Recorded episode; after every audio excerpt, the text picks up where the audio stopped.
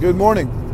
My name is Kador Hobala, and this is the first episode of Onward, my personal podcast. Onward. What is onward? Onward to me is continuous motion, continually building momentum towards a goal. My specific goal is nearness to God, and I gain nearness to God through all aspects of my life through finances, through spirituality through relationships, and through health. Continually building myself up through hard work, commitment, consistency, dedication, and creating habits that serve me, that empower me, that make me better every single day. Whether it's uh, waking up early in the morning working on myself, whether it's reading a minimum of 10 pages a day, whether it's working out every day, whether it's taking a walk, eating an apple, eating healthy, smiling at people, it's describing myself in different words that are positive, empowering, that make me stronger. As of right now, what I'm doing is I'm going to a jiu-jitsu tournament. And I decided to do the first episode. Uh, reason being is since yesterday I've been thinking about uh, the mindset, the mindset of a champion, the mindset you're supposed to have before competition, because when in the past I wrestled at Eastern Michigan, I was a Division One wrestler, and I used to get very, very nervous before my competition. I mean, so nervous that sometimes I would uh, throw up. That's how nervous I would get. And you know, as I'm now that I'm older and I've been you know out of Eastern for four years, I graduated in 2014. I reflected on the type of thoughts that I used to have in the past when before I competed, and the, the thoughts that I would have are, you know, a lot of self doubt, not in a way like, oh, I can't win, in a way of, I'm afraid to lose. So I'd be so afraid to lose and look bad that I would hold back. So I wouldn't overcome that fear of losing in order to express myself physically to my full potential. So in practice, when the pressure's up, I would wrestle very well. You know, I would I would do more. I would I just be I felt I felt like I was a better wrestler at practice, and then before competition, you know, I would get so nervous and overthink it and be so afraid of losing that I would go up there and you know hold back and I, I wouldn't let loose, and then you know end up losing the match. And uh, honestly, I would I would lose, and I wouldn't look so bad as a loser because you know the match was close, or I didn't get beat by a lot However, deep down in my heart, I knew I wasn't giving it my all. So now, driving to this competition, I'm thinking, you know, what what can I do? What, what kind of thoughts are important? So, you know, I've been thinking about my last couple months, building up to this day, building up to this drive, going up to Grand Rapids, Michigan to compete at the Fuji tournament. I'm going to do uh, a gi, blue belt, and no gi, expert. Now, I'm not thinking about losing or winning.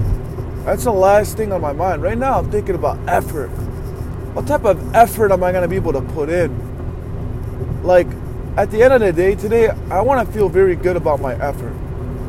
Not, not about winning or losing. Like, if I win my match and my effort's not there, like, I, I'm going to be disappointed. I want my effort to be there. I want to feel good before my match is confident. So I've been thinking about what should I be thinking about before my matches. So I'm, I'm saying, well, I, have ran. I've done a lot of running this past couple months. I've put a lot of mat time. I've worked a lot about my mentality, staying positive, sleeping at a certain time, waking up at a certain time, eating the right foods, drinking water, being positive, continually working on myself, which we go back to the word onward, my mantra, my way of life Kobe has the Mamba mentality. I have the onward mentality. Now, I'm not a successful athlete in any type of way. I'm not a millionaire. I'm not financially free. However, I do have lofty goals, and I can get into those in in other episodes and in other conversations. However, today I just want to focus on that. Just the type of mindset to have, you know, not only in competition, but in life. You know, you wake up in the morning and you tell yourself, I want to put in the effort today. Today's I'm going to put in the effort. I'm going to I'm going to achieve an abundance of love and joy and happiness. No matter what the world throws at me, I am going to stay positive. I am going to stay powerful. I am going to react to everything in a positive way. Why? Because I am the person that's in control of my thoughts, and my thoughts have a direct link to my emotions and my feelings. My feelings come from the heart. So if I can control my thoughts, if I'm aware of what I'm thinking, and when bad things happen, when good things happen, I can control the reaction I give to them, great things will happen because I will be taking a path left traveled on. I will not react to the world, I am proactive to the world. I am in control. As uh, one of, it's from the movie Invictus, mentioned Nelson Mandela uh, had a, a poem he used to read, and I don't I don't know the entire poem. I did post it on my Instagram in the past. However, there was just one line in that poem that that really that I loved, and it's you know I am the captain of my ship, and something else. I can't remember it fully right now. However, that's that's that's the thing that you know what I'm, I'm gonna pull it up and I'm gonna read it because I, I believe it's it's very powerful and it's it resonates with me really well. Let me see if I can find it real quick. Okay, there we go. So this is the poem. Out of the night that covers me, black as the pit from pole to pole, I thank whatever gods may be for my inconquerable soul. In the fall, in the fell clutch of circumstance, I have not went nor cried out loud. Under the bludgeoning of chance. My head is bloody, but unbowed. Beyond this place of wrath and tears looms but the horror of the shade. And yet the menace of the years finds and shall find me unafraid. It matters not how straight the gate, how charged with punishment the scroll. I am the master of my fate. I am the captain of my soul. Those two lines right there, so powerful. I am the master of my fate. I am the captain of my soul. Invictus by William Ernest Henley. And that was in the movie Invictus. And I end it with the word onward. And that was what onward is all about. Is to never bow your head, to always be the captain of your soul. And I heard a lecture and he made a, such a great example of the soul and the body. And the metaphor he used is your body is a horse, your soul is the rider. If you let your body do what it wants, it can run you through an abyss. But if you, the rider, the soul, takes control of your body and you tell it, I am the one that's in charge, I am the captain of the ship, I am the captain of the soul, you can take that body wherever you may or want to go. When you're in control, when you have discipline, you actually achieve freedom. Freedom isn't procrastinating. Freedom isn't doing whatever you want. Freedom is doing what you need to do in order to create the life you want. That's what freedom is. That's where growth happens. That's where joy gets created. When you see yourself building up, when you see yourself changing, when you see yourself becoming a person that you admire, a person that you love, when you make yourself uncomfortable over and over and over again, and you face challenges in a positive way when others expect you to fail, others expect you to be sad or depressed, but you say no. Thank you, God. Thank you for this task. Thank you. This is another opportunity to gain nearness to you. To gain nearness to God is the, the greatest blessing available on this on in this world. It doesn't matter. If you're the richest man in the world, but your health is is deteriorating, I promise you, you'll give up everything just to have your health back. I, I listened to the Atlanta Hawks owner in a podcast, Jesse Itzler. I'm not sure if I'm pronouncing his name correctly, but he made such a fascinating point. He talked about, you know, if he was, let's say you're the richest man on earth, and you're in an island that you own and you're surrounded by beautiful women and they're feeding you grapes, but you have a sore throat, you're going to be thinking about that sore throat. That's how important health is. So why not own it? You know, It's like when I changed my perspective to seeing my body as a gift from God, everything changed. Then I looked at everything as a gift from God. The house I own, that's God's. The car, God's. My phone, God's. The clothes I have, it's God's. It was all a gift, all a blessing. This body I have is God's gift to me. I'm literally not from planet Earth. I am an alien that was transported that was transported to this human body in order to experience this world. And that's a blessing in itself. Now, this body is going to grow old, deteriorate, and eventually die, and then I got to go back to where I came from. I got to go back to my Creator. This is what I believe. So while I'm on this earth, this gift that I have that is a body, I will take care of it. I will not smoke. I will not purposely poison myself. And I'm not talking about marijuana. I'm talking about cigarettes. I'm talking about hookah. I'm talking about cigars. Because people like to put cigarettes and alcohol in, their, in a class on its own. Like, oh, those are terrible for you. Well, let me tell you something nicotine, cigarettes, hookah, same concept. Those are also terrible for you. Those are literally you deliberately killing yourself, you ingesting yourself with smoke, you deteriorating your body a little bit faster.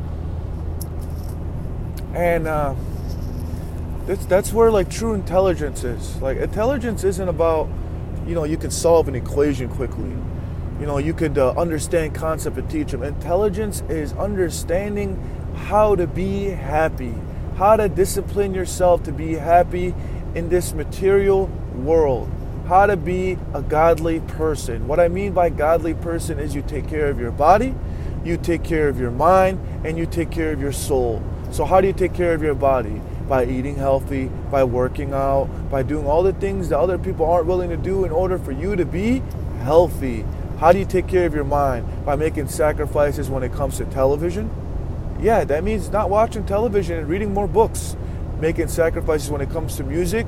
Yeah, that means not listening to music that have a good beat, but their lyrics are absolutely terrible and damaging to what you're you're hearing.